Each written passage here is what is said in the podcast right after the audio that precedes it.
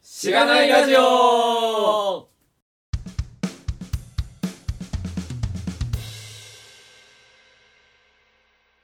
はい。お疲れ様です。な、長くなりますね。やはり。そうですね。と、すでに収録だけで1時間半、1時間半ですかね。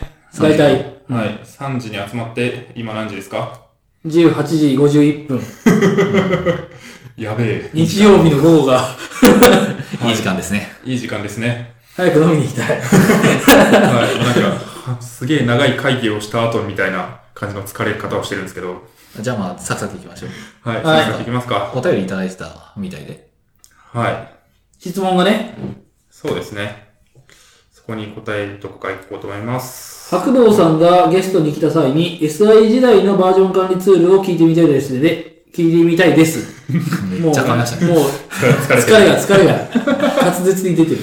はい。はい。えっと、あ僕 SI 時代っていうか、SI もやってる会社にいたというのが正しくて、えっと、うんまあやってるのは自分の、自分自社パッケージの制作なんで、ちょっと SI 時代っていう言い方は、あーちょっとあれではあるんですけど、まあその辺でやってたのは、あーうちは VSS っていう風なのを使ってました。えっと、VSS っていうのは、えー、ビジュアルソースセーフっていう名前だったと思うんですけど、あんまり覚えてなくて、う。うんん、そうです。ビジュアルあソースので。、ドットネット系、マイクロソフト系のやつですね。えーっと、マイクロソフト製品として、えっと、VSS っていう風なのがあって、えーまあ、ビジュアルスタジオと VSS で開発して、えー構成完了するっていう風なのが、まあ、鉄板だった時代が、僕が入る前にあったのだと思います。はい。ややこしいな。まなるほどねあまあ、その VSS っていうのがありましてですね。えっと、うん、これは、まあ、えっと、なんか別に良かったと思ってないものの説明をするのが結構めんどくさいん ですけど、えっと、はい Git に比べると結構めんどくさくて、例えばその Git って、うんと、分散型じゃないですか。はい。えっと、まあ、分散型のいい点って、例えばその、GitHub に、えーまあ、リモートレポジトリ、マスターとして使おうと思っているリモートレポジトリがあって、えーそこに、えっと、僕がそこからクローンしてきたり、ガミさんがクローンしてきたり、えーズッキーさんがクローンしてきたりっていうふうに、みんなの手元で、そうそうとして、みんなの手元で作業したのをコミットして、それを中央のところに、えいやっていうふうに持ってきるじゃないですか。うん。えーっと、でも中央集権型だと、ん中央集権型、分散型、中央型うん、集権型中央し型ちょっとわかんないですけど名。前があった気がする。まあなんか、うんあの、それだと結構違って、えっと、じゃあこのファイル俺が今からいじるぜっていうふうに言って、こう、チェックアウトっていうふうにすると、その、編集中みたいになって、えーで、それで編集が終わったら、編集終わったよって言って、こう、コミットみたいな感じで行くと、その、リモートのサーバーに、えいって、座分が上がる。みたいな感じなんですね。なんで、えっと、僕が、じゃあこの画面触るぜ。ログイン画面触るぜって思った時に、ガミさんも触るぜって思ったら、こうなんか、白道さんが今チェックアウトしていますって言って、まだーっていうふうになる。っていう風なのが、まあ、VSS の思い出、いい点ないじゃん、みたいな ね。いい点ないんで、まあ本当に。うん。ないんじゃないですか。ないです。うん。人に比べていい点は、僕は特になかったと思って、うんあまあ、例えばその、えーっと、退職する人がチェックアウトしたまま残っているので、ちょっと管理者権限でこれのチェックアウトを解除してくださいとか、えーそういう話があったりとか、まあなんかはい、そういうめんどくさいような印象が結構強いですね。うん。うんなんかこの質問を受けてるやつの中では、はい。えーっと、Git SVN CVS っていうのが、まあ、などの管理ツールみたいな感じで書かれてて、まあ、そこにないのは、やっぱりその、扱ってたし、えーっと、フレームワークとか、言語が、その、ドットネット系だったからっていう意味ですね、その VSS。まあ、その候補にうんその上がんなかったっていうのが、なんでなのかっていうのは俺にはよくわかんないですけど、確かに、えー知名度は Git と SVN に比べると低いとは思います。うーうんん。 CBS に比べて低いかどうかは、え、CBS だっけ CVS。 CBS なんかまあ、そうなんだよねみたいな感じで。うんわ俺知らないけど、 え CVS そうっていうつかそもそもこういうのってバージョン管理システム自体もあのバージョンコントロールシステムで VCS って言うじゃないですか。うん。あなんか、え、あれどっちがどっちだっけみたいな。なんかその辺の単語で なんわかかるわか VCS、CBS ってのあったんだけど、どっちがどっちだったっけみたいな。うん感じの気持ちに結構なるんで、うんなんかね、名前付けやめろみたいな感じがあるんです けど。 まあまあ、それ、それは置いといて、えー、なんで、えー、ちょっと CVS に比べて有名かどうかはわかんないですけど、まあ Git とか SVN とかに比べると SIR とかでの知名度はまあ低いでしょうねって感じが。うーん。 Java の世界にはいらないものなので。うん。そうですね。なるほど。まあ、なんか、いや、僕も前職時代、こぼる。こぼ、こぼる時代は、はい こぼる時代ってなんだみたいな。こぼる時代。を書いていた頃は VSS でバージョン管理をしていて、で、なんか、いや、Git の方がいいんじゃないかと無邪気な僕は思って、Git の検証とかをしてたんですけど、その時にゆっちさんは、いや Git は学習コストが高いみたいな感じの話で、ちょっとめんどくさそうな顔をされることはあった気がします。うん。学習コスト高いと思いますよ。操作多いし。うん。ある程度はありますよね、その、うん、なんていうか、ある程度っていうか、そうですね。まあ、構成が、なんか、わわかりや、集中型の方がわかりやすいじゃないですか。こう真ん中に同じものが一つ、マストとなるのがあって、それをただ、みんなで、変わる変わる編集してるだけっていう。そうそうそう。だから、えっと、チェックアウトして、えー、コミット、コミットなんだっけチェックイン。チェックインかなチェックアウトしてチェックインするだけなんで、すげえ簡単なんですよね。うーん。うん。うそういうん意味で、ローカルで普通にファイル開くときも、こうファイル開くよってカチカチってやったら、えっと、開いて、編集終わったら閉じるって感じじゃないですか。それと同じでチェックアウトしてから、あの、エディターで開いて、終わったら、あの、チェックインするっていうだけなので、うん、まあ、なんていうか、割とう簡単。ん。え何も考えずに、こう、これを編集しますって言って、終わったら編集しましたって言えば終わりっていう。ー。あと、あの、原理上、えーコンフリクトしないので、うん。なぜならチェックアウトできるのは一人だけだから。ああ、そういうことえそうー、使ったことがないので、本当にわかりませんでした。うーん。で、も、うん。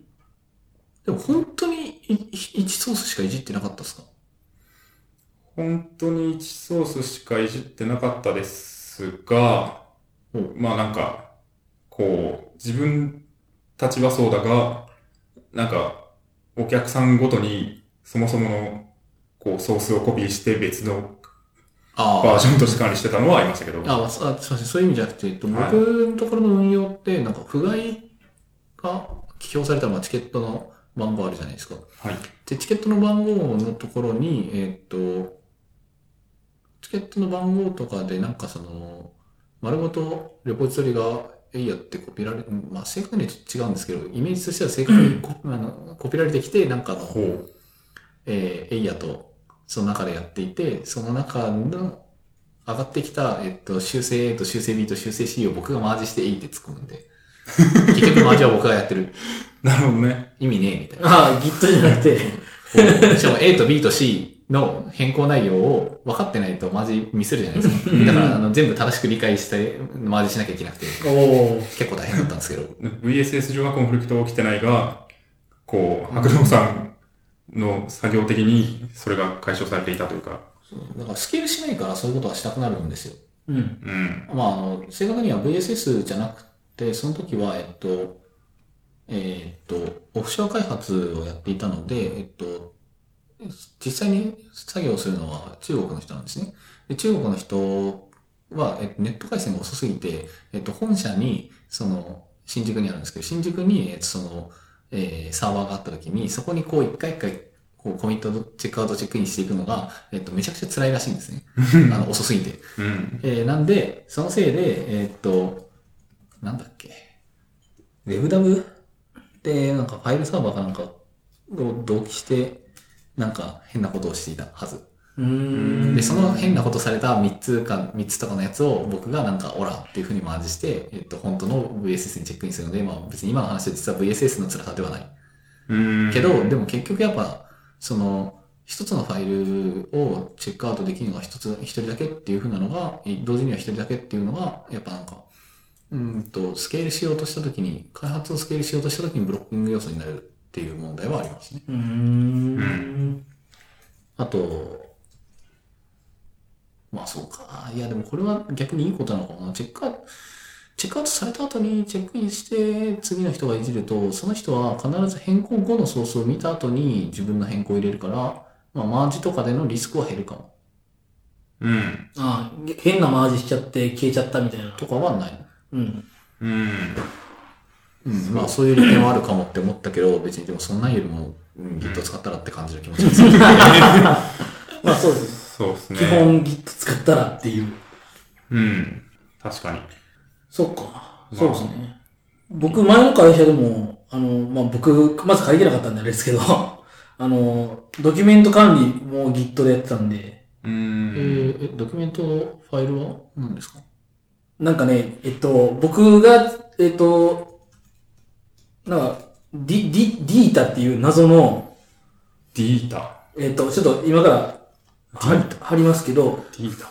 えっ、と、ドキュメント、ドキュメントの、なんかフレーム、フレフレームワークなのか何なのか、へえ。おー。ドキュメドキュメント作成の、えっ、と、さ、ものがありまして、うん。でそれを使ってたんですよ。それは XML で書くんですね。で、そうすると PDF にも、えっ、と、HTML とかのやつにもなるみたいな。え、XML で文章を書く XML で構造化された文章を書けば、PDF と HTML を自動生成してくれるっていう。なるほど。うん。うん。書くのはエディターがなんかいい感じにサポートしてくれるまあ、えっと、十何万するエディターがあある。もしくはもう手でか、手で書く。普通の桜入りだとかか。そう。で、ぼなるほど。で、一部僕がなんかひ、あの、自分の時間を使って、なんか、UI をつ、フォームを作ったりとかしてました けど、うん。ポチポチ選ポぶチと。ポチ選いいぶ、え感じ選んだ。り、ここに書いてくださいっていうやつがあるおやつがお。なんかマークダウンを、あの、XML に変換するような何かを書きたくなってしまう気がする。うん。ああ、ああ、なるほど。どっちかっていううん。と。だからそういうのはあんまり、まだそのその当時の僕のうはんその辺の考え方はなかったのまあで、今話を聞いてるとですけどね。うん。まあ、で、まあなんかその XML をすべて、あれで管理してました。ので、まあ Git しかなかなかった、僕のあれには。あまあ、Excel 知らないならまだいいっすよね。うん。エクセルとかだとね。 Excel は、あの、バイナえーと見た目バイナリに見えるかな、多う分。ん。えっと、ジップ圧縮されてる XML ファイルとかなので、うん。ああ、そうか。な今、今完全に思い出してましたよディータっていうな、ものをね。 ディータの勉強したなと思って。なるほど。いやー。はい。はい、ごめんなさい。全然関係なかった。いやでも、うん、Git、Git を使えばいいんじゃないかってい Git う使おう感じですかね。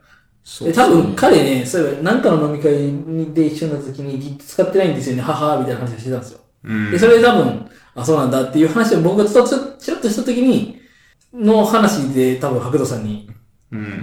質問が飛んだと思うんですけどね。まあなんか Git の良さとかを知らない人にどうそれを伝えて、こう部署的に、チーム的に Git を使うように仕向けるかっていうところのつらみがやっぱあるんじゃないですか。うん、まあそうですよね。うん。まあ、そういうのって基本的にはなんか難しいので、なんか寝技を使った方が、寝技うんあなんかこういう風な利点があるからこういうふうにやるべきなんですみたいな話をするんじゃなくて、なんかやっぱ決済権持ってる人に、いやなんか Git っていうのが良くてね、ほんとかっこいいんですよみたいな感じの話をして、こうなんか、えなんかそこでこうトップダウンでやるぞっていう風に言ってもらうっていう風なのが割とうんうん。いいと思いますけどね。政治力で。そうですね。っていう話をその情報共有ツールの導入に関してみたいなところで話を聞きました。あの、聞いたチームとか、エサとか、あーアイケのやつうん。うん。を話してるときにそういう案が出て、うん、確かにって思った気がうします。ん。うんうん。そうですね。確かに。確かに。はい。 はい。そんな、そんなまあ、あですかね。の、この話しても Git を使おうって話にしかならないっぽい ので、まあ、使えばみたいな。そうですね。 Git 使おう。はい。白道さんからでした。はい。はい。そんなことよりも、えっと、お、 そんなことよりも。おあの、白道さんの ABC の C は、もうこういう話をするって決まってるので、 あこういう話をしましょうと。いや、キモータトーク。ひもたトーク。ー、トークをセカンあの、今回の、もう、あ 5C の、あの、タイトルは、キモトトーク2なので、もう決まってるんです決ね。まってるんで、はい。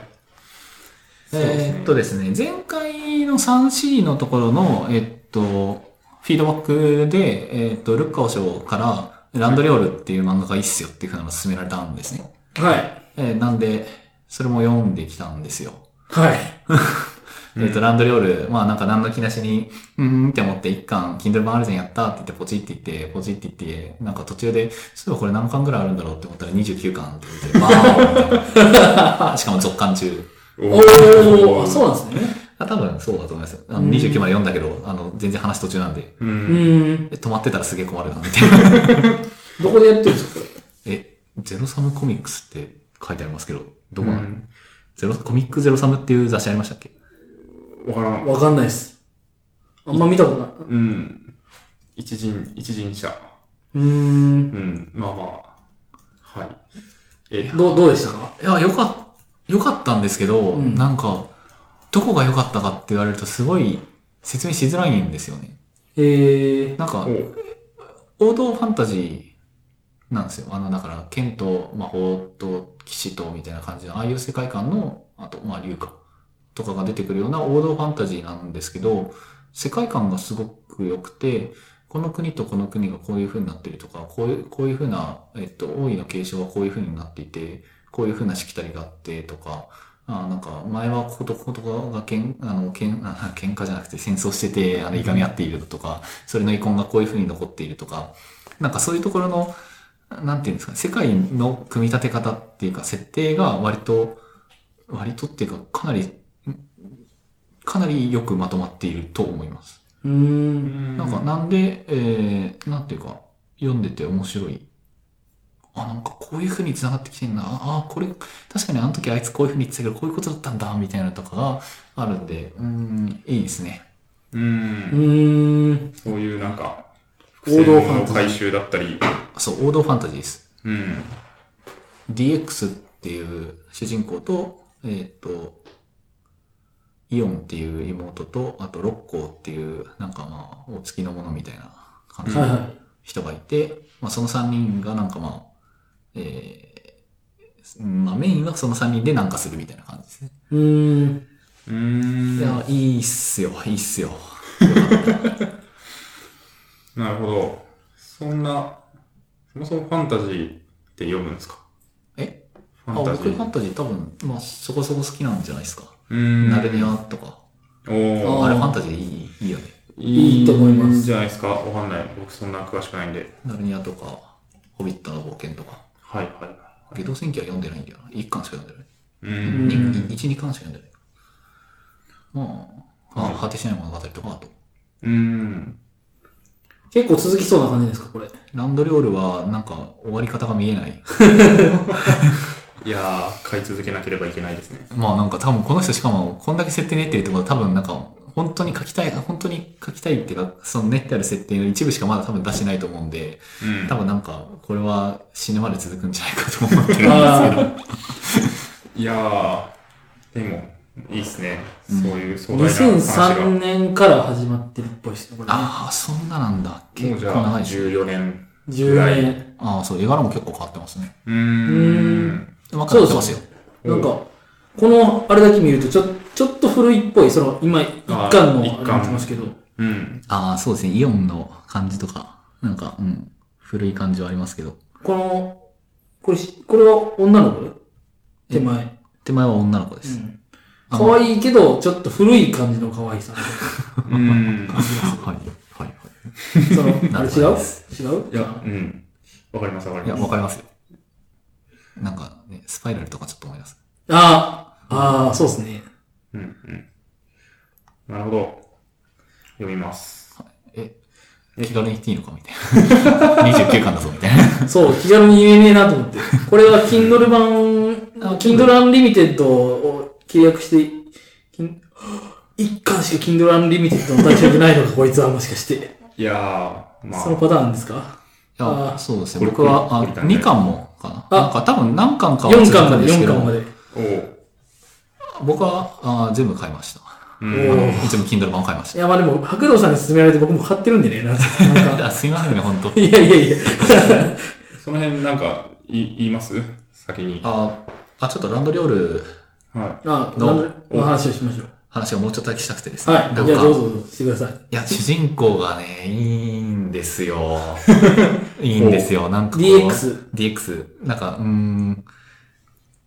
その、何でも抱え込む系の、なんかこう、俺に任せとけ系の、なんかお前らは何も心配しなくていいんだ系の動きをするんですけど、なんかその中にもこう悩みとか、あーなんか余計なことをしたかもしれないっていう風なのとか、その気づ気を回しすぎたかなとか、あるいはその、自分のことになるとなんかうまくちゃんとできなかったりとかっていうふうなところがあって、そのなんかこう、うまく成長していこうと、こうもがいていくっていうふうな感じのところが非常に良くてですね。ういん。やうんーこれは、これは DX がすごいいいキャラしてますね。えなるほどえで結構もう、ちょその DX は、そう、そういう感じっていうことは結構、なんかその全体的に強かったり、能力、なんかその、全体的な能力が高いっていうか、なんてい うか、ああ、まあ強い。まあ強いみたいな。まあ強いが、世の中化け物がゴロゴロいるみたいな。 まあまあまあ、普通には普通に強いですみたいなう感じのん。立ち位置だと思います。うん。なるほどね。なんで DX って名前なんですかそれは読んだ方がいいと思いますね。読んで理解した方がは面白い。なるほどね。いや、DX とイオンと6個、全然名前ちゃうやん、みたいな。ああ、六甲は、あれなんで、あの、そもそも、えっと、あ、出てないけど、えっと、黒髪のなんか、感じで、えっと、だから、あれなんですよ。この舞台は基本的にヨーロッパとかあっちの方の、はいはいああいう文化圏なんですけど、そうじゃない、えっと、その、日本とかの、あうんの東洋和っぽい和の方の、うーん。えー世界観の方があって、その和の方の人の出身で、まあ、名前が全然違う。うーん。なるほど。いやー、そういう、まあ、単純にその主人公が、まあ、成長する物語として、うん。いや、いいんですよ。あと、やっぱ、その、キャラいっぱい出てくるのは多分僕結構好きみたいで、あおの最初の方は、その、自分たちの、えー村の話なんですけど、あの、途中からその、同年代の人たちが集まるような学校の方に行くんですうね。ん。なんうんで、そっちで行くと、やっぱその同年代のキャラがいっぱい出てきて、えー結構、それぞれ一癖二癖あって、うん。いいんですよ。いや、いいんですよ、本当なるほいどや、。そうだでも、面白い、面白いんだけど、なんか、うん。何が面白いって言われると、なんかこう、うまく説明できない感じがあって、今、今のも正しくうまく説明できた気がしないんで、ちょっとなんかまああれなんですけど。まあ、言わないとわからない。まあ、良ければ読んでください。なるほどね。いやー、でも、なんか、主人公が最初から強すぎるたり、うん人間としてある程度完成されてる話とかあるじゃないですか。なんか、そうなんたらアートオンライねン。なんたらアートオンライン の話。そう いやいやそうですね。いや、まさに同じ、なんたら、かんたらを思い浮かべたんですけれども、はい。それより僕も、なんか成長端として描かれてる、まあ、ちょうど、まあグレン・ラガンとかの話もまさにそうだったんですけど、そういう方が好きだなーって思います。あー DX でもでもね、ね、割と、割と強めに書かれてる感じはありますけどね。うーん、その、うんと、成長端として見るかっていうよりかは、うんと、うん、他の人が成長していく感じの方が強いかなるほどねな。うん DX の成長端ではないような気がすうーる。ん、まあ、青春ものではあるんですけど、ほうほうほう。 DX の青春ものではある。これまでも読まないとわかんないですね。読みますか。僕まだ一周しかしてないんで、ほう。ちょっと下手なこと は言えななるい。ほど。 そう、なんか、何周もするのが前提みたいな。まあ、それはそう。まあなんでしょけどそれはそう漫画は何周もしないですかっまあ、もの、ものによります。てことにあったら大体なんかまあ2周はしてるんで、うん。うん。確かに買った漫画は、それはそうですね。なんか、ネカフェとかでちょろっと読んだとかだったら、あれいでやすけまあど。まあ読み直しにくいですからね。うん。確かに、金、Kindle に買ってから、なんか、そう、何周も何周もするっていうのが減ってきてる気がする。あ、そう、あの、本棚で目が合った時に、あ、読もうっていうふうに思うっていうのあるじゃないですか。ありますね。じゃあうんありましたね。で、それがなくなったんで、なんかこう、やっぱ、自分で探しに行かなきゃいけないし、あと、Kindle の端末の中に置いておけるのも結構限られてるんで、うん。なんか、あの、唐突にあれっていうふうに思い出すことが結構少なくなった気がしますね。うん。いうや、んそう、それが結構、なんか、まあ、若干問題視すらしていて。そうそう。背拍子見て、あ、なんかここってあの話だったよね、みたいな感じでこう読み始めるみたいなのあるじゃないですか。昔はだって、何巻で何があったみたいなんてめっちゃ覚えてたのに、それはちょっと、うん、遠くなった気がしますうね。ん。うーん。っていう、何の話だったんですけど。うん。うん。そうですね。そうっすねいや、でも29巻でこれからも続くっていうのは、はもしかしたらなんかこう一つの大きい、なんかめっちゃあったら、一つのめっちゃ楽しみになるので、うんいいのかなっていう気がする。い。確かに。えーっと、前回、僕何をお勧めしましたっけ星のさみだれ、あガンスリンガーガーあ、ル、あ僕がそれでミンガーガール買いましたよ。あと、なんだ、上野さんは不器用あ、。ああ、 忘れてたわ。アニメ化されるっぽいですね。え、マジっすか違いましたっけえー、アニメ化していいんですかからかい上手の高木さんじゃなくて、それ。ああ、そっちです。ごめんなさい。からかい上手の高木さんは確かアニメ化されるって話なんですけど。そうですね。あまあでもあの、今年の2月時点で、その、ボイス付きのなんか、えっと、漫画の、えっと、あ声優さんが声当てるみたいな感じの動画が上がってたあ、んで、なんちゃらまあし、なんちゃらしに。そう近いなみたいな感じはあったんですけど、まあアニメ化するっていうから、ちょうんこうちょっと心が離れつつある。ええああ、そういうタイプか。いや、僕はその、そうですねまあ、いや、嬉しい、嬉しいは嬉しいんだが、みたいな。うーん。あと、まあ、あんま、ちょっとやっぱその、最初はやっぱあの、こんな声じゃないみたいな気持ちがちょっと強くなっ てしまう。あなるほど。いや、いいっすね。肝たですね。え ちょっとそんなことえ、ないそういう気持ちはあるでしょ大盤僕はそんなに感じたことはない。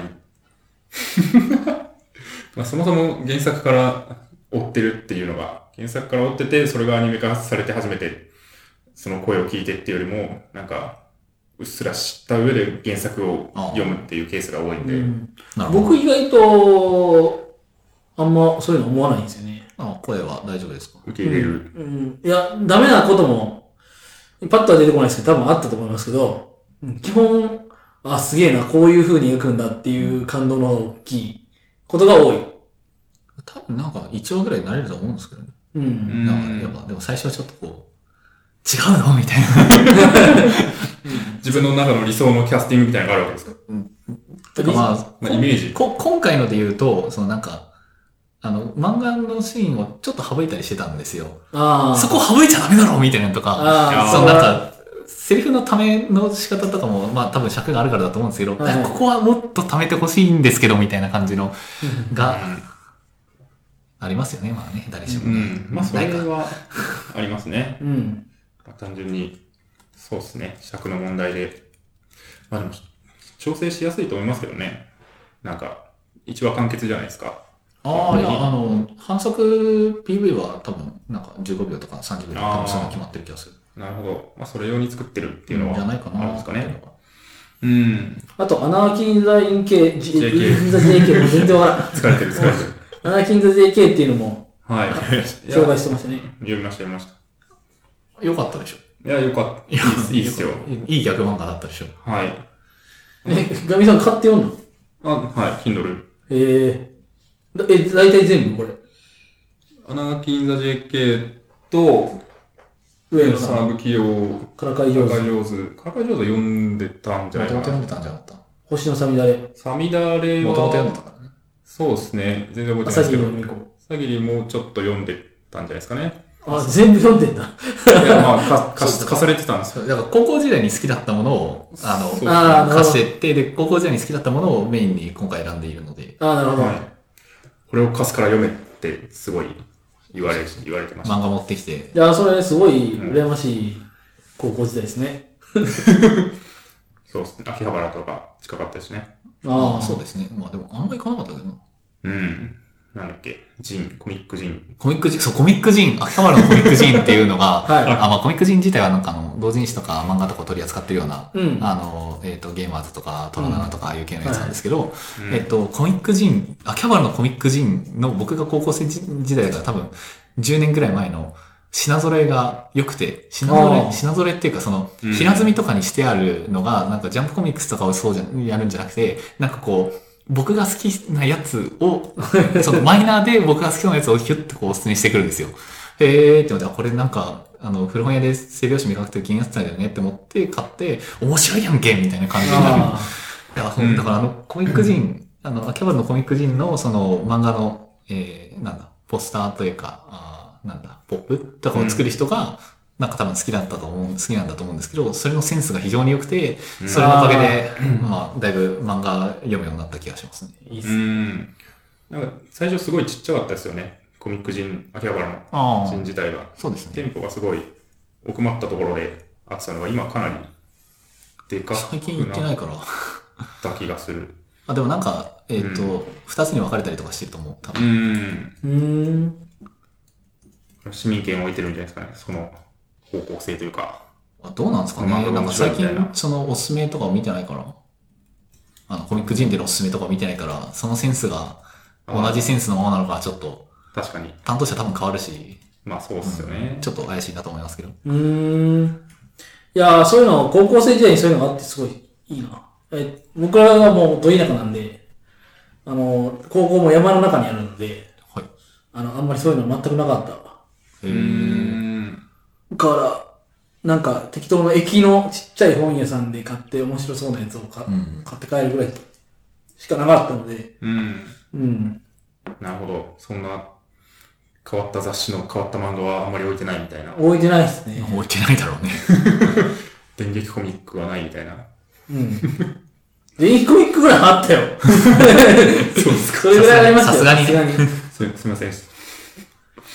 うなんるほだから大学入ってからだよね、むしろ。僕が、いろいろそういうのに興味を持った、いろいろり、み衝撃し始めたのは。ど。うん。そうなんですね。あ、なんか、ズッキーさんはななんか買ったんでしたっけえっと、ガンスリナースリングが借りました。読みました。2週半ぐらいしました。おおどうでしたかいやー、えっとね、どうでしたかって言って、いや、良かったですっていうのが非常に嫌なんですけど、良かっ たです。いいや、よかったですよね。いやー、もっと評価されてほしい。うん。まあ評価されてるんでしょうけど。アニメ、でもなんか、1期も2期も1期も、1回目も2回目も、あんまりうんいい感じには見えなかったんですけど、そうっすね。ちょっとアニメの制作、アニメの出来はたちょっとあんまり良くなかったと僕は思ってます。うん。いや、もうちょっと長くやってほしく、いろいろもっと、うーん、でっていう、っていう感じになる漫画はすごくよく良かったものな ので。うん、そうですね。いやー、買い直すか。俺14巻だけなくて、ええなんー、かそれめっちゃ悲しい。貸したんですかいね。や、わかんないんですけど、なんか、引っ越しをしたので、その漫画とかも持ってきたんですけど、引っ越しをして自分の部屋をひっくり返したのになぜか14巻だけない。うーんえっと、同じことが他にも起きてて、えっと、ガンスリングガール14巻と、えっと、朝霧の2か8巻はなかったんですけど、これはなんかもともと買ってなかった説があって、おう前回話した時も、えっと、8巻まだずっと最新、最終巻置いてるんですよって言ったと思うんですけど、うんえ全9巻って書いてありますけどって言って、えみたいな感じで話をしたと思うんですけど、うんだから多分7巻まで買ってて、8巻飛ばして9巻買ったみたいな感じで、多分朝霧8巻なかったのはしょうがないんですけど、うん。あと、ミカルンクロスっていう漫画の、えっと、最終巻8巻だけなくて、なんか、マジでどこに行ったの本当に。読んだ記憶はあるが、読んだ記憶はある。買った。買買った記憶もあるし、った。お何回も読んだ。 が、なぜかない。まあ、貸しすぎてるという。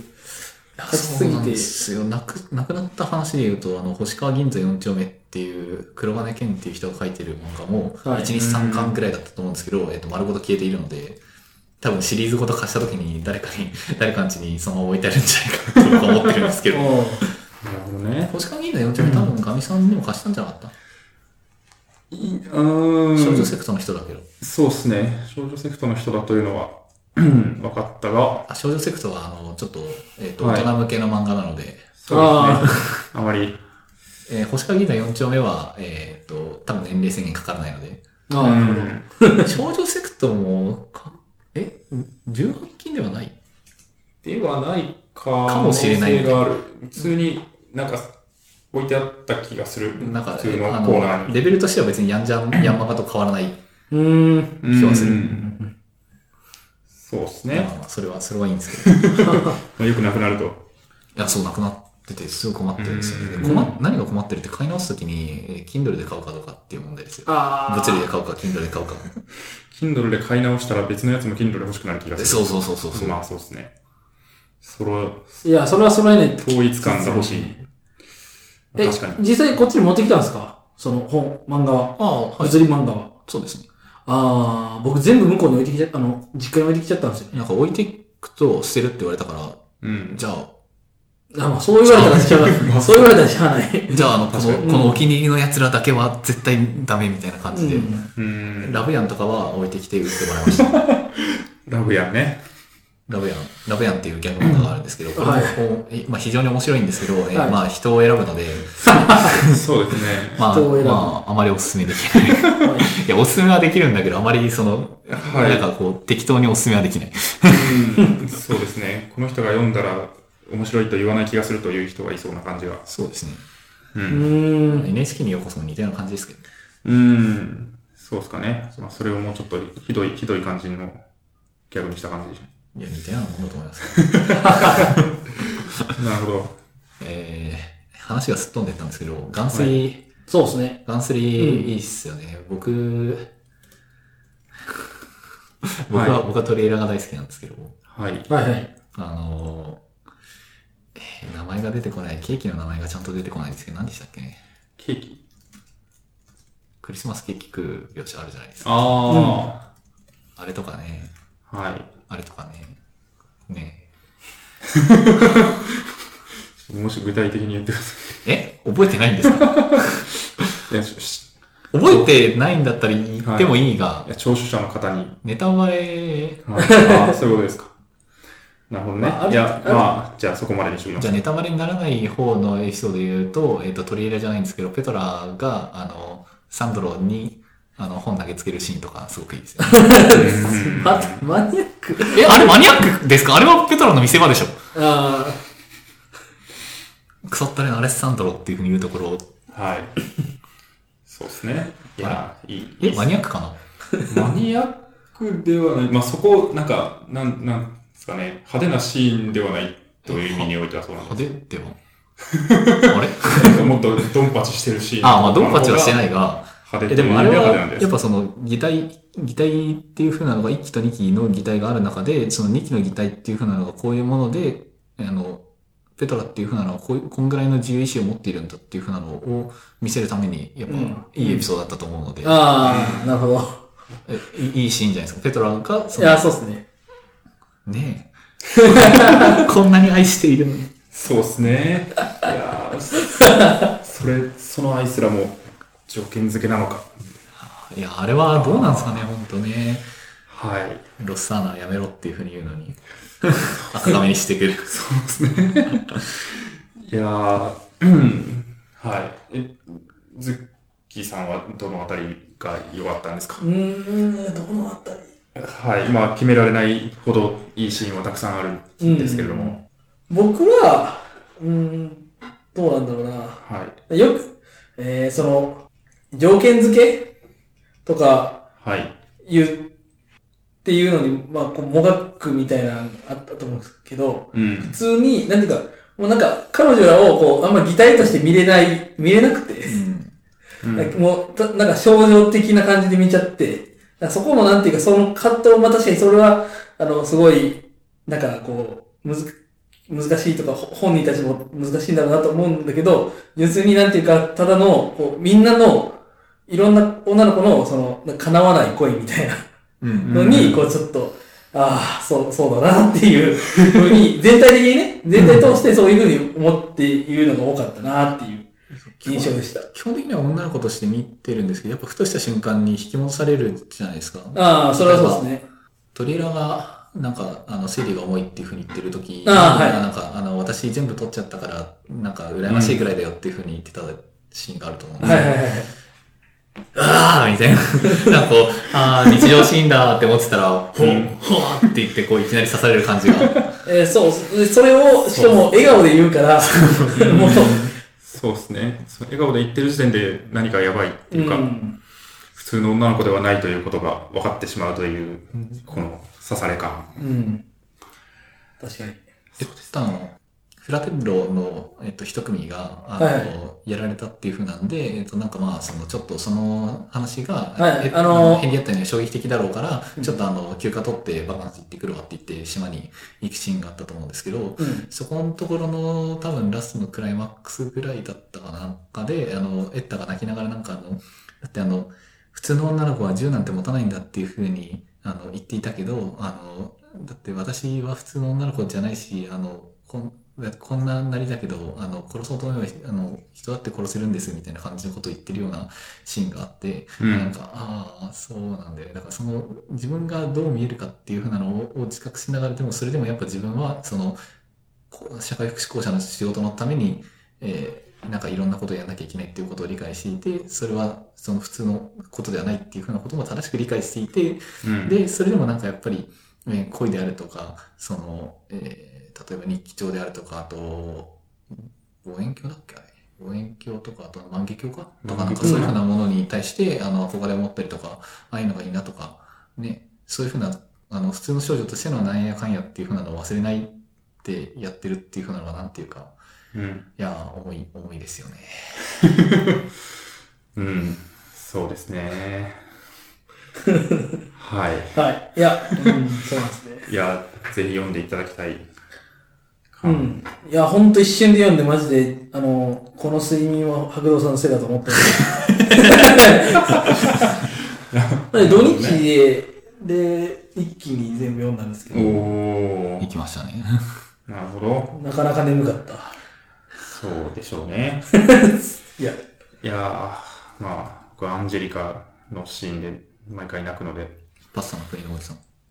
そう。うん。そうプでリすシね。ンダちゃんいいですね。プリシッラちゃんいいですね。あー、プリシちょっッラって言いにくいかな。ともう一回買った方がいいんじゃないですか。はい。いや、僕、買い直し ますね。Kindle で。うんいや、何のためにお金稼いでると思ってるんですか。使うためですからね。そうですよ。眼水を買うためですよ。それはちょっと限定しすぎだと思いますけど。はい。といったところで、えー、青春のアフターの話をしますああ、してもいいですし、なんか他に、ああ、青春のアフター以外になんか他ああの買って、なんか確かに。良かったっすよみたいなのがあれば、あ僕はま僕はた、こうまた肝だトークしますけど。 まあなければじゃあ青春のアフターいきますこ。の、この二つを買っただけなんで。じゃあ青春のアフター。はい。はい。青春のアフターい。や、4巻そろそろ出ますよ。そうですねら。しいですね。 はい。楽しみ。あ、で、ここれ、青春のアフターについてはまあネタバレ全開で話をしようと思うので、えーはいあじゃあネタバレが、ネタバレが嫌なネタ方バレ、は、 1、2、3巻までのネタバレ全開でいこうと思いますので、ははいい。。まだ読んでない方は、ありがとうございました。はありがとうございました。読んはでからまた聞いてくだ さ い。ーい。はい。い。ということで、ネタバレ全開で話しますが、いやそうあそうそうそうそう。すい。ごい、え、これ何行ぐらいあるのかなようわからんけど。あ、でもこれはなんか気になったところとか全部メモってるだけなんで。ああ、なるうほんど。300行近いメモが、そんなあるんだ。そうだな送られてきて いい。えーっと、あ、ズキさん、どうですあの、キャラクター誰が一番好きでしたえ別にこれは男女関係なく、なんかこいつが良かったみたいな話を聞きたいんですけど。いやいや、でも、み、2個。ミーコさんじゃないですか。ミーコえてか、それ以外にあるのかなと思ってるんです けど。 僕、 僕あのー、友人一人だけなんか、いや、桜でしょって言ってる奴がいて、こいつ頭おかしいなって思ったんですけど。いやー、それは、そうっすね。桜え、桜えみたいな。いその回答はあるのか。その、うん。え、や、でもミーコすごいいいんですけど、うん何をどう考えても幸せにならないじゃないですか。う。うんん。そうですね。いやー。何をどう考えても幸せにならない、確かに。ミーコだってミーコ幸せになるエンドはないでしょもうなんか あ、。エンドはね。うん。いやまあ、あの、じゃあ誠くんと綺麗さっぱり別れて佐伯先輩と結婚しましたぐらいしかない。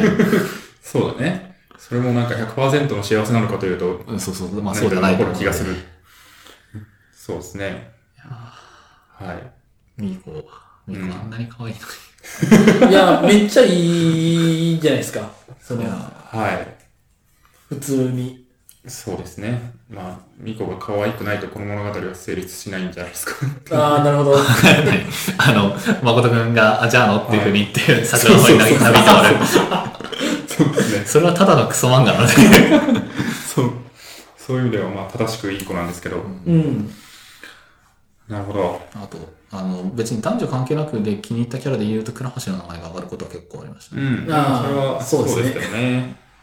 そうですが、まあ、うん。もう物語の外にいるので。そうですね。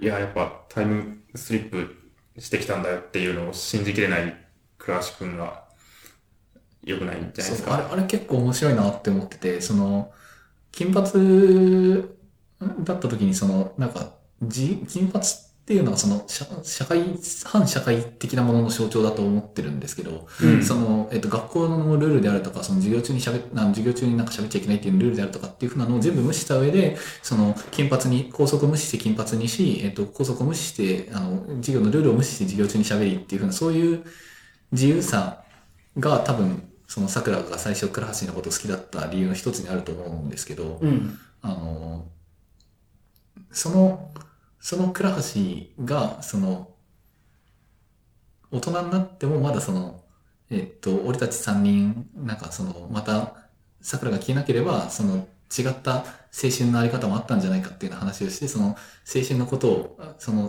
春の続きっていうふうなものを求めている。一方で、そのなんか、えー、誠くんはなんかまあネクラメガネで、あの、ルールっていうふうなものに対して縛られて生きていた側の人間で、 えっと、それが、うんと、まあ、桜がいなくなって、倉橋のそういったところを取り入れようと思って、まあ、あの、割とアウトローな感じの生活をして、まあ、今持ち直して、ミーコと結婚して地に足のついた生活をしようと思っているようなところなのに、その、タイムスリップしてきたんだっていうふうなことに対して、えっ、と、誠くんはその地に足がつきそうだったはずなのに信じるし、えっ、と、なんかまだふわふわしてなんかあの時の精神やり直したいよねとか言ってる倉橋は信じない。うんっていうのがなんか、へーって感じがあって。う。うんん。 16年間こうなんかいろいろ考え続けると、なんかタイムスリップも信じられるようになるんですね、みたいな感じが。うんそうっすよね。倉橋ね。だし、まあそこで信じ、信じなかったことによって、桜の中での誠の優位性がぐーんと上ぐがっんたのでと。上がるっていうのはまああるんでしょうけどね。うん。あいや、あそこで倉橋を信じてたらもうあの、うんじゃあ二組カップルができどて、終うわぞりみたいな。押されっつって終わりなんで。うん。いやー倉橋が悪い。そうだね。そうかな信じないけどね。そうだね。倉橋、なんかいいやつ、うん。なんかその16年の中間のエピソードを聞いて、いい、まあ確かに、とかさ、とか、その、その後の、なんかいろんな、こう、よ、よくしていこうみたいな、誠のことを思ってとか、うん。の行動とかよくしていこうっていうのがある反面、僕は、あの、あんまり、ああいう、しゅあの、ど、あの、同級生がいたら、そいつのことは大嫌いな人間なんで、えなんかそのリア充系のやつはちょっとあみたいな。の、ああいう感じのうん。クラスの中にそういう、ああいうた立ち位置の人は全員嫌いだったので、 えっと、ネクラな部分が出てますが。あの、うん、いや、うん。まあそういう意味で、あんまりそこまでめちゃくちゃ好きでもないし、まあ確かにいい、いい、だから、すごいいいやつに描かれてるから、なんかいいやつと錯覚ししてしまいそうになりも、なんか、いや、やっぱこいつが悪いな、みたいな。あ マジですか僕僕別に倉橋が悪いとあんま思ってないですけどね。うんこいつが悪いっていうか、うんなんか、そう、いや、誠のことも考えろ、もっともっと、みたいな。なんでお前はみたいいな。やーでもやっぱそのなんか、積み重ねの違いっていうのも感じますよね。誠くんと、その、倉橋って16年間の時間の積み重ね方がやっぱ違ったんだっていうふうなの結構思って出てああの、桜が、あの、消えた後に、その、誠くんも、倉橋も、その、記憶が、えっと、なくならないように、そういうふうな、桜がいたんだ、でそれを、それいなくなっちゃったんだってことを忘れないようにっていうふうに言って、その、二人とも制約を課してるんですよね。あ、うえっん。と、誠くんは金髪にするっていうふうなのと、あーえっと、倉橋は禁煙をしてるんですよ。ああの、の、飴ずっと舐めてたと思うんですけど、最初の方。あの、で、ただ、その、誠くんはまだ金髪のまま32歳にななり、えっ、と、倉橋は32歳になって帰国してきた時にはもうタバコ吸ってるんですよね。う。うんんだ。からその、倉橋は、だからその、桜に会う前にすでにその桜のことを忘れないように禁煙していたっていうふうなのがなくなっていて、誠くんはまだその、もうそろそろ金髪じゃなくてもいいかなっていうふうなの描写はあったんですけど、その、まだ黒髪には戻していない。うん。っていう風な状態で、まあ多分そこがなんか、桜に対する、その思い入れの違いというか、うん。まあね、誠くんのあの16年、10年日記か、10年日記めっちゃキモかったですからね。気持ちいいっすね。まあ、そうですね。めっちゃキモかったですからね。うんもう何度でも言うけど本当にキモかったですからね、あれ あのあれは普通引くわ。そうだね。うん。それを渡された方の気持ち。いやー、でもあれは、桜からしたらもしかしたら嬉しいのかな。そんなあの嬉しさは、本当にその、普通、ニュートラルに嬉しいのかどうかっていうのは結構わかんないなって思ってて、あの、うん。あれって、えっと、実家で見つけるじゃないですか、桜は。うんはいあの、あの、桜が実家に行くっていう風なのは、えっと、桜が、あー一回、えー、誠くんとみーこの同棲している家に上がり込んだ後、タイムスリップして、えっと、梅子と出会った後にまたうん実家に戻ってくるじゃないですか。うんで、その時に梅子と出会って、なんかまあ大変なことが起きるじゃないですか。いや、本当に大変なことが起きるじゃないですか。はい。で、その時、それがあったから、あの、あれを、好意的に見れたのかっていう風なのは結構気になるんですよね。どうなんだろうな。そうね。それを経てないと好意的に受け止められなかったのではないかと。うん。とはちょっと思ってる。世話を焼いてくれている。うん、そう、世話を焼いてくれているっていう風なのは分かっていて、そのことに対して照れながらもまあ感謝はしてるんですけど、うん。その、えっと、下着買った帰りの道の、えっと、夕日のところで、その、誠くんが振り返るところを、えっと、誠くんに倉橋を重ねて見てるシーンがあるんですね。うん。誠くんなんだけど、実際は誠くんなんだけど、その姿に倉橋を重ねているっていう風なのがあって、実際にいる人に、えっと、その今の自分の好きな人っていうのを、あと重ねて見てるっていう風なシーンがあったんですけど、えっと、その後の、なんかその、誠くんがどんな思いで、その、過ごしているか、その、ね、あの、みあの梅子とただれた関係になって、なんか大変、大変変態なプレイをしていたと思っているんですが、あはい。の、あれ、あれとかを見る、見て、その、うーんと、なんだっけ、ちょっとメモ見ますけど、梅子がはい。青春の話をしてたんだよな。うん。梅子。えーっと、あ、そうそうそう。えーっと、青春っていう、んその、あの、梅子がみ、あ、みこじゃない、桜の、うんえーっと、を見て、えーっと、何も決断せずに綺麗なものだけ見てればいいっていう風な、あの、その、そのぐらいの年年代だと何も決断しないで綺麗なものだけ見てればいいっていう風に、表してるんですね。でそうじゃなくて、でも青春のその後の話っていう風なのがあって、えっと、汚くて醜いものを否定し続けるだけじゃなくて、飲み込んで自分の血肉にする時がきっと来るよっていう風に言ってて、で、その汚くて醜い部分っていう風な、その、誠くんと梅子の、えーただ、ただいた関係のことを、まあ、その後見せつけられるわけですけど、うん。えーそういう風な下地があったから、誠くんのその、変わらないでいた部分っていう風なところに対して、なんか思うところがあったんじゃないかな、みたいな。うんあそれを聞いてたから。うん、って思いました。うん。変わらないで、うん、なんか、うん、でもキモいけどな。まあ、キモい、キ そモういだけど汚ね。いものを、その合わせ飲むっていう風なのが、なんかまうあ、大人になるという風なことであるっていう風なことを認識した後だからなのかなっていうのをちょっと思ってますけど。うん。そうっすね。あ、そう、書いてないんですけど、梅子は桜だと思ってていいですかね。そこはでも、どうなんすか。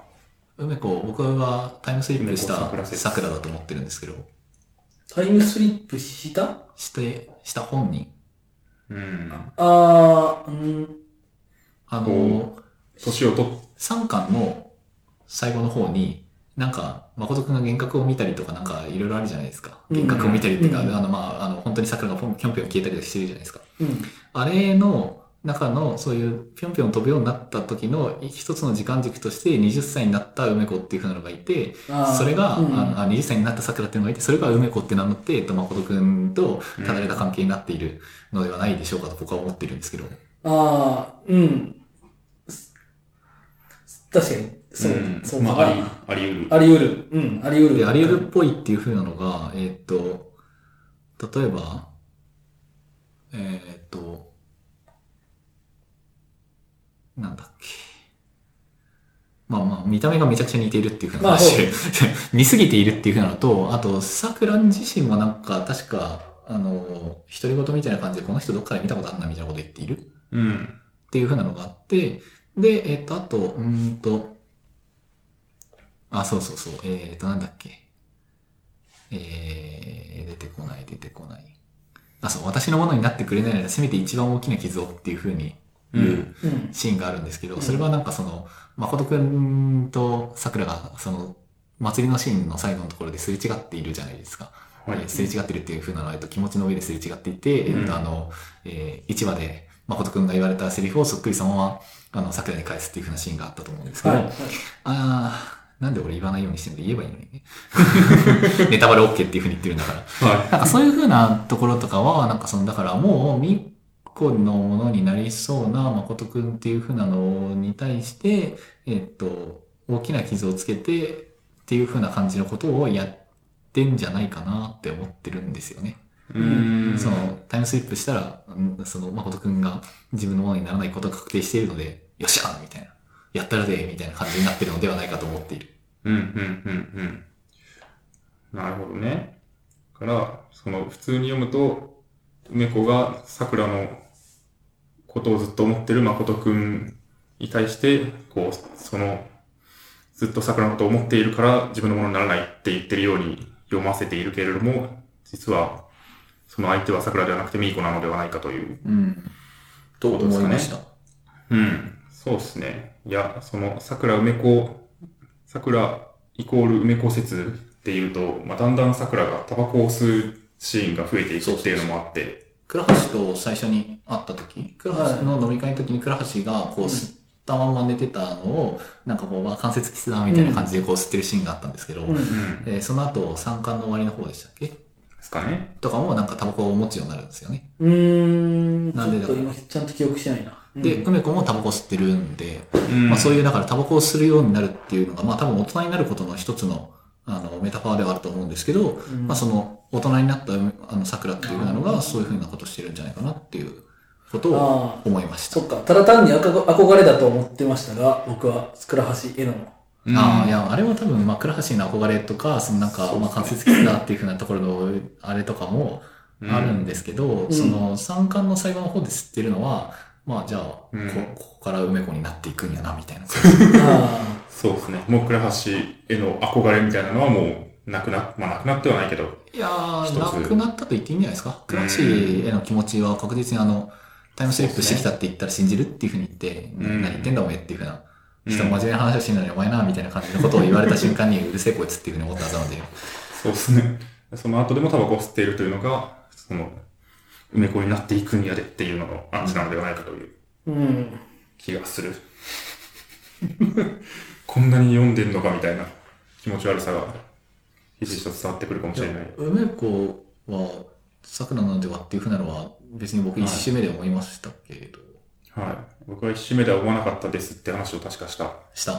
そう。なんか東京へ行かなか僕僕もった思わなかした。そう。一周目で思いましたけどっていうふうに言ったけど、僕あの、今日、今日二周目読んできたばっかりなので、なるほど。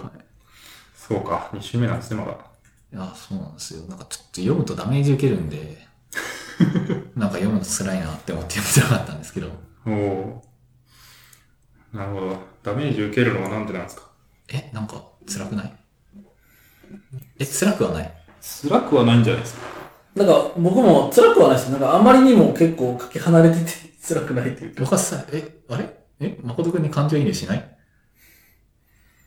しない。なるほ ど。俺が異常者。 あれいや、すごく面白いけど、感情移入すしないするか。まあ、そう、うん、する部分はあるけど、辛くなるほどはしないんじゃないですか。え、辛くならない。すごいな。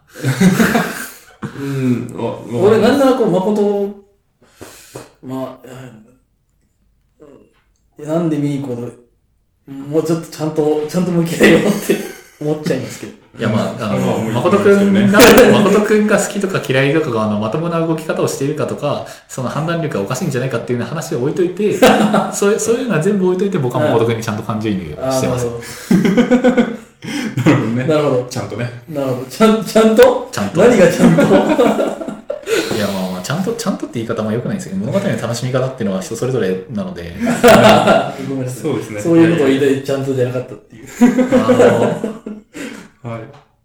あの時あるじゃないですか。あのーえー僕ちょっと2週目そこまで読んでないんであれなんですけど、あのーはいみんなで旅行行くじゃないですか。はいうん。そこで、その夜の飲み会のところで倉橋と誠くんが、あの、酒を飲みながら、あの、倉橋が、あの、誠くんに対して、その、桜のことを気にしているのに、その、ミーコの方に走り寄ろうとしているように見える。ね、そうんうの、んっうん。ていうか桜と佐々木が考えてねえじゃんみたいな話を。そそのそのそういうアンバランスさんはやめろっていうふうに言っていてなんかそのどどっちを選んでも別に何も言わないからとちゃんと自分でどっちか選べよみたいな感じのことを言うんですけどそこでこう誠君がなんか殴られながらなんかあのなんだっけそのどアンビバレンスなその動き方のことをなんかそのこう全力でゴールから遠ざかって走ってるみたいな徒競走で全力でゴールから遠ざかって走ってるみたいなみたいな描写をされた時に誠くんがなんかすげえへたれた顔で、なんかスタートラインにも立てない奴はどうしたらいいんだみたいなこと言ってるシーンとかは、うんはいこう、わかるわって気持ちになりました。わからない。うん。えわからない。僕はこれは屈指の名ポイントだと思ってるんですけど、ううん。あれいや、それは、それはわかる。そこ、そこをと取ったらわかる。僕 僕はそこはなんかこう、こうははってなりました。なるほど。詳しく。えまあそうか。十分詳しい。うん。ちゃんと読んで。え、読んだ読んだ。あと、あ、さ、桜つくみず問題。桜すくみず問題。なんか話したら希望ってガミさんに言われたやつ。 ああ、それちょっと聞きたい。そうそうそうはいいや、いや三巻の、その、し旅行の時に、旅行の時にあはいの、桜すくみずで出てくるじゃないですか。はいえっと、沢さんとか、沢だっけさあ。沢さんとかに、あ、なんかあの、なんやあいつみたいな感じで反応されるじゃないですか。うん。でも冷静になってみると、あの、桜も荷造りするときに、いや、すくみずはないだろうって思うじゃないですか。うん。常識に考えたら。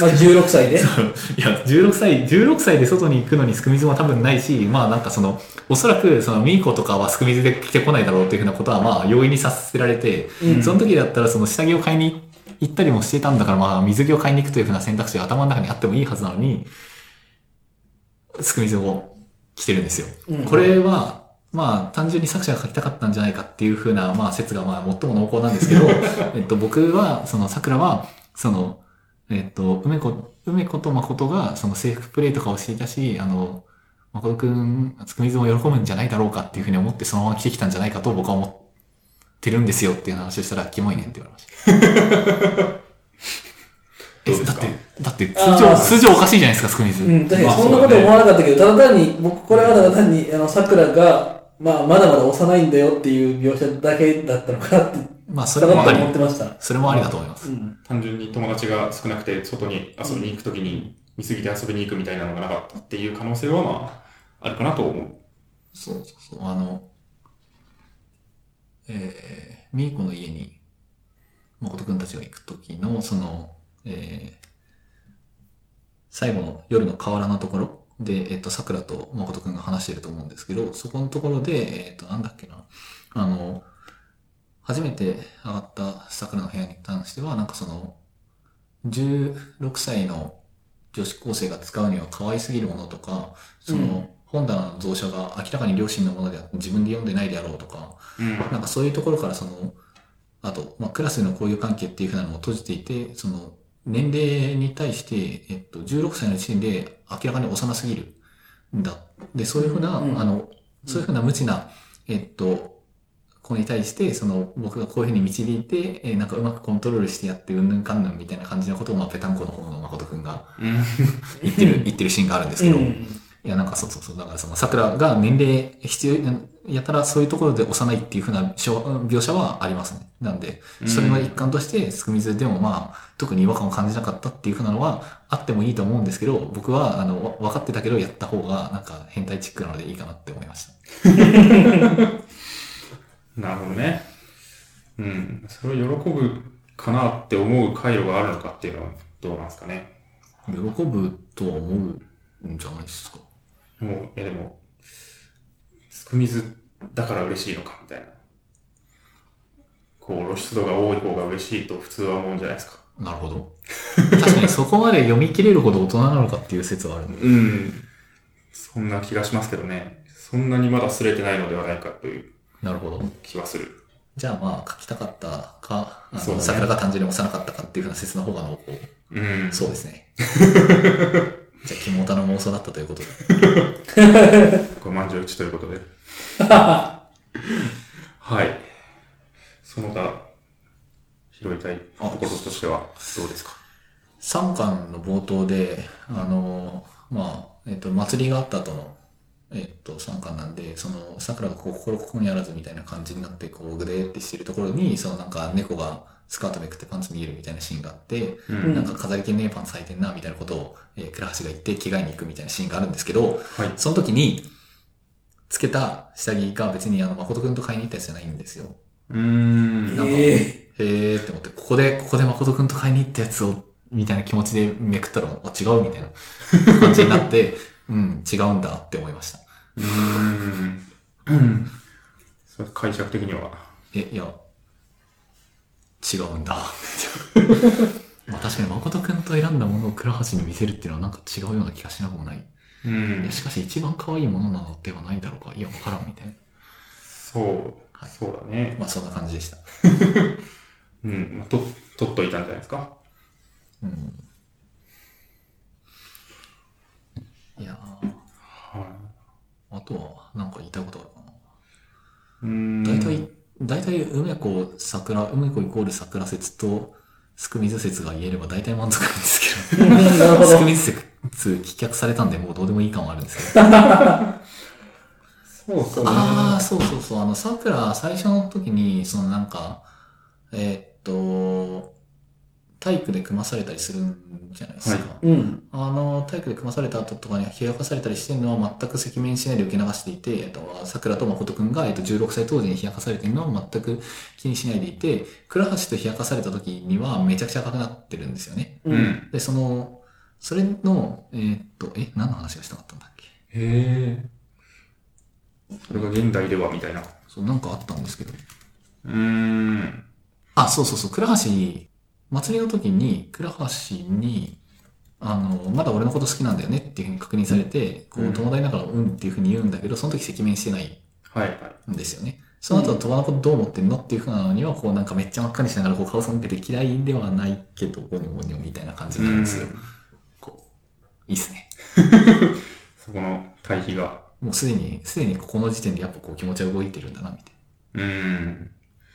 だからやっぱその気持ちが動いていたのの、その一つの要因として、倉橋がそのタイムスリップ説を信じなかったっていうふうなのを挙げてたんですけど、うん多分なんかそれは、それだけじゃなくて、それよりも前に、やっぱ梅子とのあの一件を見てかうん。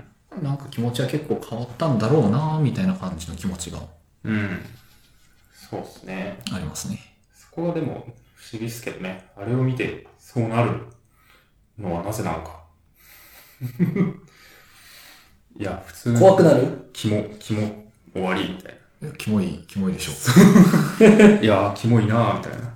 今後、近寄らんとこ、みたいな。そうそうそう。怖ちかのシーン怖でちか、みたいな。まあ、それらしいんでも、梅子との、なんか、あれで気持ち悪くて汚くて、で、とにかくショックだったみたいなことをうん言い。ながら、でも嫌じゃなかった、みたそいうな、。何言ってんだみたいな。そう。何言ってんだこいつと思まあ、お前がそれならそうなんだろう、みたいな。お 前の中でのことだし、まあ別にそれでいいけど、みたいな。う。そうなんですよね。そこが、なんというか、桜に感情移入しきれない。桜には感情移入できないですね。うん。そうですね。はうん。い。桜が一番好感情移入、感情移きと言入ったそのは。人は気になる。完全にね、やばいと思うんだよね。単にロイコンなのではないかという。いや、多分そうじゃなくて、なんか割と、なんか頭がおかしいな。 と僕は思ってるんですけど。なるほど。はい。うん。まあそんなとこですかね。なんか、こ、はい。いうありますや、まあこんな、こんなとこなんじゃないですか。なんか割と、つらつら長々書いてしまったんで、読むのも大変だと思うんですけど。はい。うん。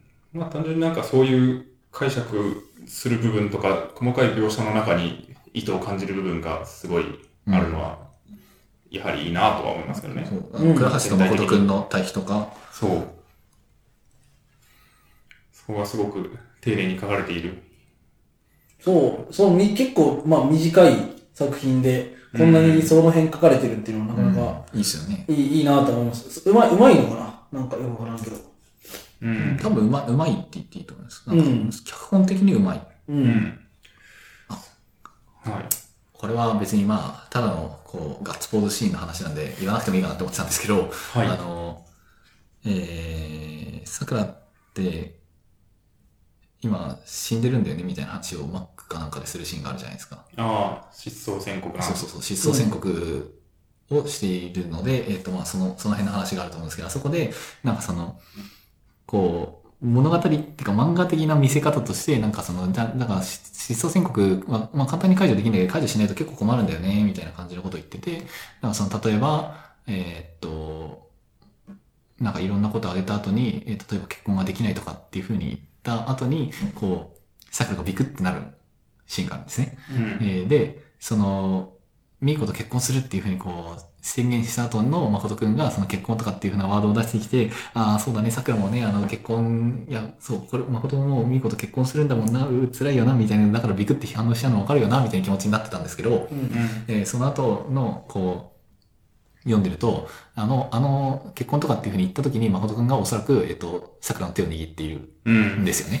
そうですね。ああそそここのとしている。あそこのなんかビクってして、あとはなんかこう、もじもじしながらもなんかこう、その手を握られてるから手を握られてるところを目で追っているのがずっと続いていて、なんかこう、あ、まだなんか結婚とかの話でもじもじしてやがるぜ、可愛いやつね、ふふふっていうふうに思っていたら、誠くんがめっちゃキモかったみたいな。おー みたいな。え、そういうことみたいな。なったので、あれはなんか漫画的にうまいなと思いました。ああ、いいですね。なんか、ちゃんと自分をコントロールできてるんだぜって思ってたのに。誠はどうして私の手を握ってるのミコと結婚するんだし、こういうの良くないと思う。良くないと思う。俺もそう思う。みたいな。 そうそう そうそう。完全に同意です。いやー、そうですね。あれはね、本当漫画的にいい、いい演出だなと思いました。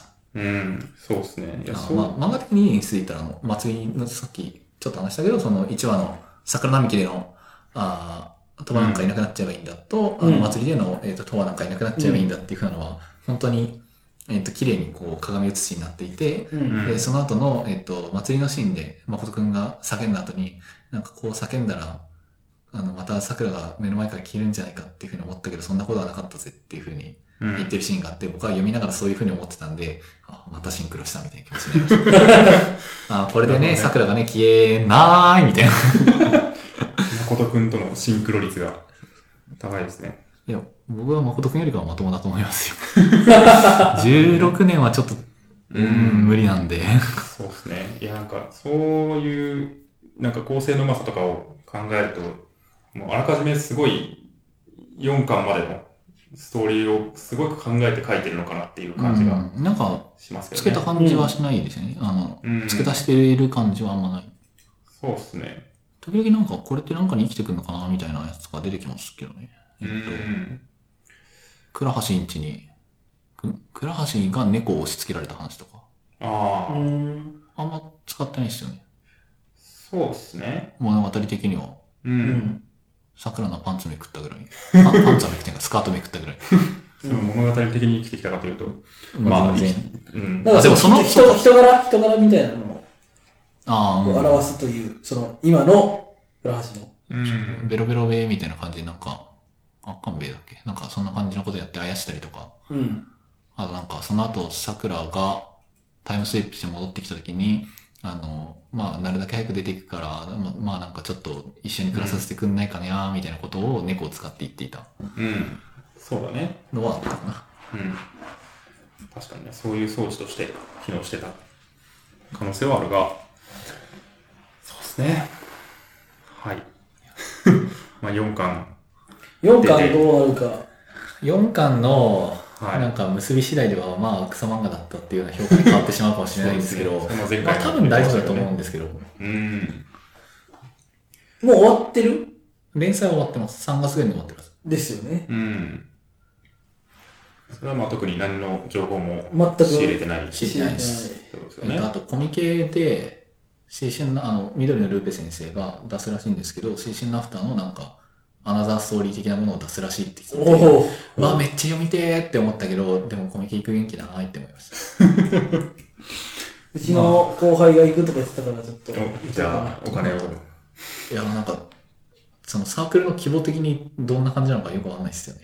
ううん。行んっ。たことないんだよ、僕。コミケに。そうですね。なんかめどっうちなんゃすかいや、僕もないっすよ。あ、行ったことないですか僕は、はい。冬込みに、昼過ぎぐらいに一回行ったぐらい。うーん。並んでとかまでは行ってない。行ってないです。なるほど。並んでまで欲しいのかっていう疑問がちょっとあって。うん。そうっすね。まあ、同人誌の人じゃないですからね。うん。そもそも。ああ読むのは、まあ、うん基本的には商業誌っあ。てあ、よ読むのはって。あ単行本が多ういんで、ん。うん。僕も同人誌って読んだことないかもしれない。うん。そうっすね。あれ分かった。えー、元帥の相田優先生の画集みたいなのが出たんですけどあ。あそうっすね。そういうのは、まあ、もはや、もはや公式に近い。うん。まあ自分、その男性のキャラと、あと、イタリアの風景みたいな感じのうん画集みたいなのがあって、うん。あれすごい良かった。あ。そうう、んガンツリンガガールのあの風景がすごく良かった。あの、よ、良いって聞いてたから、あれですけど、あー良かいっいっすよねた。ううんん。いいっすね。そうっすがあのイタリア旅行行った時も、あこれガンスリのところだみたいなのを、あのうんイタリア、ガンスリでの、で、んガンスリの舞台を担担保するっていう風な、その、うんイタリア旅行の記録を書いてた人がいて、あの僕はローマ市内のなんか似たようなところは大体行ってきましううーん。た。かって聖地巡礼を。でも、あの、ジェラート食べなかったですけど。あおなんだっけスペイン広場そうスペイン広場でジェラートを食べるのがいいんですって。あうん。ジェラートは食っちゃいけないって聞いたんですけど、あ、そうなんですかなんか、あの、外で食うのが禁止されていますみたいな。あまあ、店先で食ってる人がいたのかな。うん見た気がするんですけど。食いました、食いました。はい。はい。そうですかね。そうですね。すね。これは読んでない人には何も伝わらない感じになっちゃいました肝が、歌トークっていうか、青春のアフタートークになっちゃった。そうですね。まあぜひ、読んでから、読んでない人は読んでから聞き直していただきたい。そうですね。まあ、4巻もそろそろ出るんで、1、2、3、4巻まとめて読んで、なんかこいつなんか全然違うこと言ってって、ふふふっていうふうに思っていただいてもいい ですし、はなんかこいつ気持ち悪いなっていうふうに思っていただいてもい。はいい。いですし、てかそれは止め、止めにくいので、そうですね。割なとる気持ち悪いなと思っている ので。ほはい。ど。はい。まあ、そんな、そんなところでしょうか。あの、青春のアフターの、その僕の読書メモは小ノートに貼らないでいただけると助かります。ああ、そうですまあか。さすがにちょっそれはと、さすがにちょっとあれなんで。それはそう、そうなんじゃないですかね。さすがにちょっとキモすぎるな と思って。はい。もうこれはちょっとやめておきましょう。はい。まそれ、これ、なんかどっかの、あの、あのマスダとかに流しといて、いやいやマスダに流しといて、それをリンクするんじゃダメですか。意味ないじゃないですか。 誰が書いたか分かってるし。まああ、バレバレじゃないですか。なるほど。はい。まあままあ、あ、4。巻楽しみにしてます。楽しみにしてますょう。は。はいえー、そんなとこですかね。はいだいぶ疲れ、疲れてきましたね。い。8時。うんいや、僕も途中からすっごい疲 れてる。 8時。 8時です。5時間。はい。まあ収録自体はもうちょっと少ないと思いますけど。もうちょっと少ないですかね。でまあ、も、でも多分4時間半は。 4時間半ぐらい4時間半ずつぐらいある気がしますね。はい。4時間半したのではないかという気が。これを編集する。いやーそう、今今週は大回変にも、なりそうだぜ。今回も途中からちょっとボリュームとか気をつけるの忘れてたんで、またズッキーさんの編集の腕に期待するしかないんですけど。うん。ままあ、今回は前とあれして、若干こう、位置をね、変えてるので、はいあ、。はい。うん大丈夫だと思いそのまま。ますやれる可能性が。はい。はい。えー、話し足りない話などは、もうないですね。大丈夫ですね。はい。えー、こと、次、ゲストは、なんかいろいろよ、なんかあの、この人がゲスト、この人がゲストっていうのが何何個かあるんですけど、ちら。うん。まあ、なんか、まだ決まってないんで、はいそれは決まり次第。そうですね。先に言っちゃうのはなんかずるい気もするので、そうですね。はい。うん決まったら、その時に言おうかなと思います。ははい。最後の方、ちょっと疲れてたと思いますが、許してください。ずっと僕は話してましたね。青春アフターは。い。いや、いいと思います。いいと思いいやます。、愛のある人がはい愛を語るというのは非常にいいんじゃないですか。はいか。はいか。愛だよ。はい。はい。すいません。はい。違うのか、そのせ作品に対する愛ね。そうですね。はい。ははい。じゃあ、閉めますか。い。はい。えー、っと、あの、はい。テンプレ出してない。読みますはい。えー、しがないラジオでは、フィードバックをツイートで募集しています。ハッシュタグ、シャープしがないラジオ、ひらがなでしがないカタカナでラジオでついてしツイートしてください。 また、しがないラジオ、ウェブページができました。https コロンスラッシュスラッシュ、しがない .org にアクセスしてみてください。ページ内のフォームからもフィードバックをすることができます。